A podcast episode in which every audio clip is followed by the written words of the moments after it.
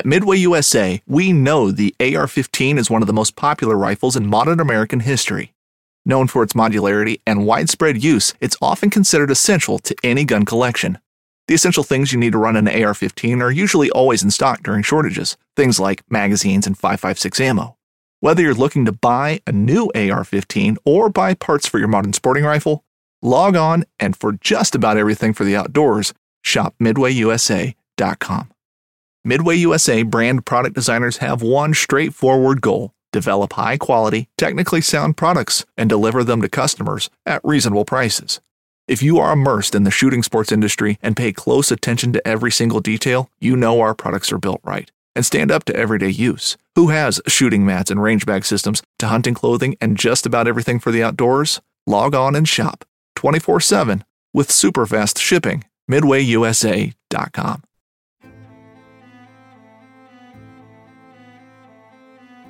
So there's a reason why I started Blood Origins. And that reason is simple. Is that I wanted to convey the truth about hunting. It brings awareness to to non-hunters that it's it's more than just killing animals. How do I start it? Brittany. My name My, is- oh, does my hair look okay? It's fantastic. My name is Mike Axelrod. Start again. Yeah, I hated it too. Braxton, you said something in the car to me. You said that you were living on borrowed time. there's a perception around who hunters are, what we're supposed to be, and a a feminist that works for a non-profit that is a hunter that has only eaten wild game for the last 20 years is likely not the thing that people think about when it comes to a hunter. Well, thank you. My name's uh, James Lutalo. I am the Director for Tourism, Wildlife and Antiquities in the Ministry of Tourism, Wildlife and Antiquities in the Republic of Uganda. I am responsible for the coordination of policy formulation and implementation with regard to tourism development, wildlife conservation, and museums and monuments development in Uganda. James, do you hunt? I personally do not hunt. I do not hunt myself.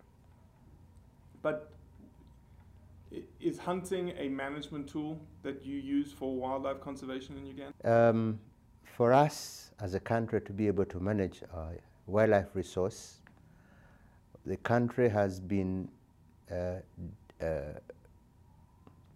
we have created wildlife protected areas as well as wildlife management areas. For protection of wildlife, we have national parks and game reserves. For the management of wildlife outside wildlife protected areas, we have designated wildlife management areas, and these are within communities. And the essence is that communities would begin to realize the value, the economic value of wildlife, because we go about it by doing monitoring, establishing the populations of particular species, and once we know the populations, then we give out hunting quotas, and these are usually 2% of the total population. We then advertise and ask outfitters, you call them outfitters, for us we call them concessionaires, to apply for hunting rights or wildlife use rights. In terms of our law, we have wildlife use right class A that allows for sport hunting. And the proceeds from the hunting are shared between the concessionaire and the communities in whose area the wildlife is hunted. And once the communities do realize that there is economic value in the sustainable and organized hunting of wildlife, then they themselves become the protectors of the wildlife because they view it as a resource in their own area. So, yes, Uganda does undertake sustainable sport hunting as an economic activity, but also as a management activity for wildlife. How much money goes back to the community? Well, percentage that by law has to go back to the community? Yes, by law, uh, the concessionaires sign agreements with the communities, and usually the districts or the local governments and the communities are involved. I'm not quite sure how much, but I know that there is a good percentage of the money that is returned to the communities, and they are supposed to use it to enhance the protection of the habitat where this wildlife lives. So they leave the habitat intact for the wildlife to thrive as they also get benefits, financial benefits from the concessionaires that bring in uh, professional hunters. James, what would happen if hunting was not available to you? What if hunting was what if hunting was not a wildlife management tool that you could use? Well, if it wasn't, then all the wildlife on private land would be wiped out. Because in Uganda, one of the biggest challenges we have is human wildlife conflict, resulting from one, the land is static, the populations are rising, the communities would like to use the land to grow food and to get involved in other livelihood projects. But once wildlife is looked at a, as a resource, then the communities will protect it. But if it is looked at as a liability, then people would hunt it away and get the land to plant crops. So we would not have wildlife outside the protected areas if we did not allow for sport or communities to allow their land to be used for sport hunting. How does it how do you feel when somebody like DEFRA says you guys don't know how to manage your resources and so we're going to enact some laws that's going to stop the import of trophies from people hunting in Uganda because that's the way that your wildlife is going to be benefit, benefited. Well, that's his way of thinking, but uh, those of us who are on the ground have a different view. Where wildlife has existed and where no organized hunting has been allowed, or it, it has not taken place, the species have been depleted because people have hunted the edible species and have not allowed them to multiply themselves. Where cats are involved, these are poisoned, and uh, keeping of livestock then thrives because whether you allow for hunting or not, there will always be need for land. There will always be need for resources.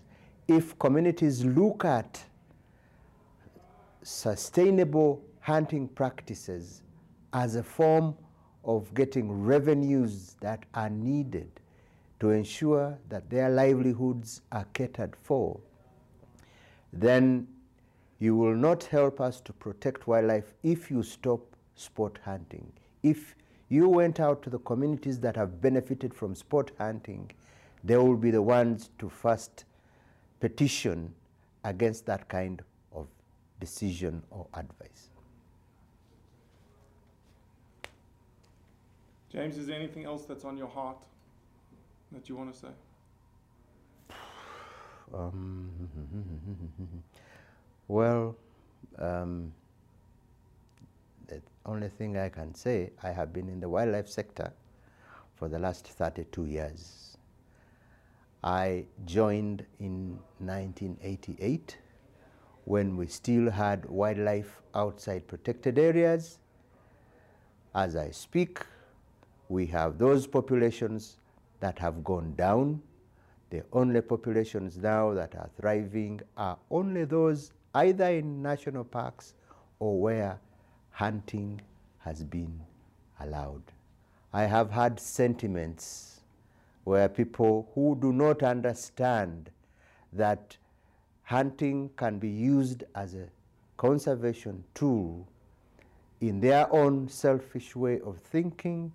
They only look at the trophies that come out of there, but not the survival of the species that are protected by both the communities and the outfitters in what we have designated in Uganda as community management wildlife areas. I would encourage DEFRA to visit those countries that are practicing sustainable hunting for him to appreciate, for them to appreciate that issues of human wildlife conflict can only be addressed positively through sustainable utilization, which, among other things, includes sustainable hunting. James, you are the man, my friend.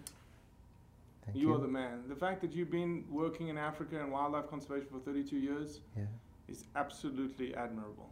thank you. Thank you. It is you can you are not a hunter, but you can appreciate hunting. You can see it at work. You can see it on the front lines, Exactly. and you have communicated that very eloquently. Thank you very much. Thank you, James. Well, that's it for today. I appreciate you listening, as always. Leave a review, share it with your friends, and most importantly, do what's right to convey the truth around hunting. You want to succeed, you want to fish, you want to be one of the greatest. Tune in to West Marine's Life on the Water, presented by Costa Custom Boats, every Saturday night from 7 to 9 p.m. Eastern on Waypoint TV. I'm Will Cooper, host of HuntStand's Make Your Mark podcast. If you haven't already, download the free Waypoint TV app to listen to our podcast and watch the original films from HuntStand Presents anywhere, anytime, and on any device.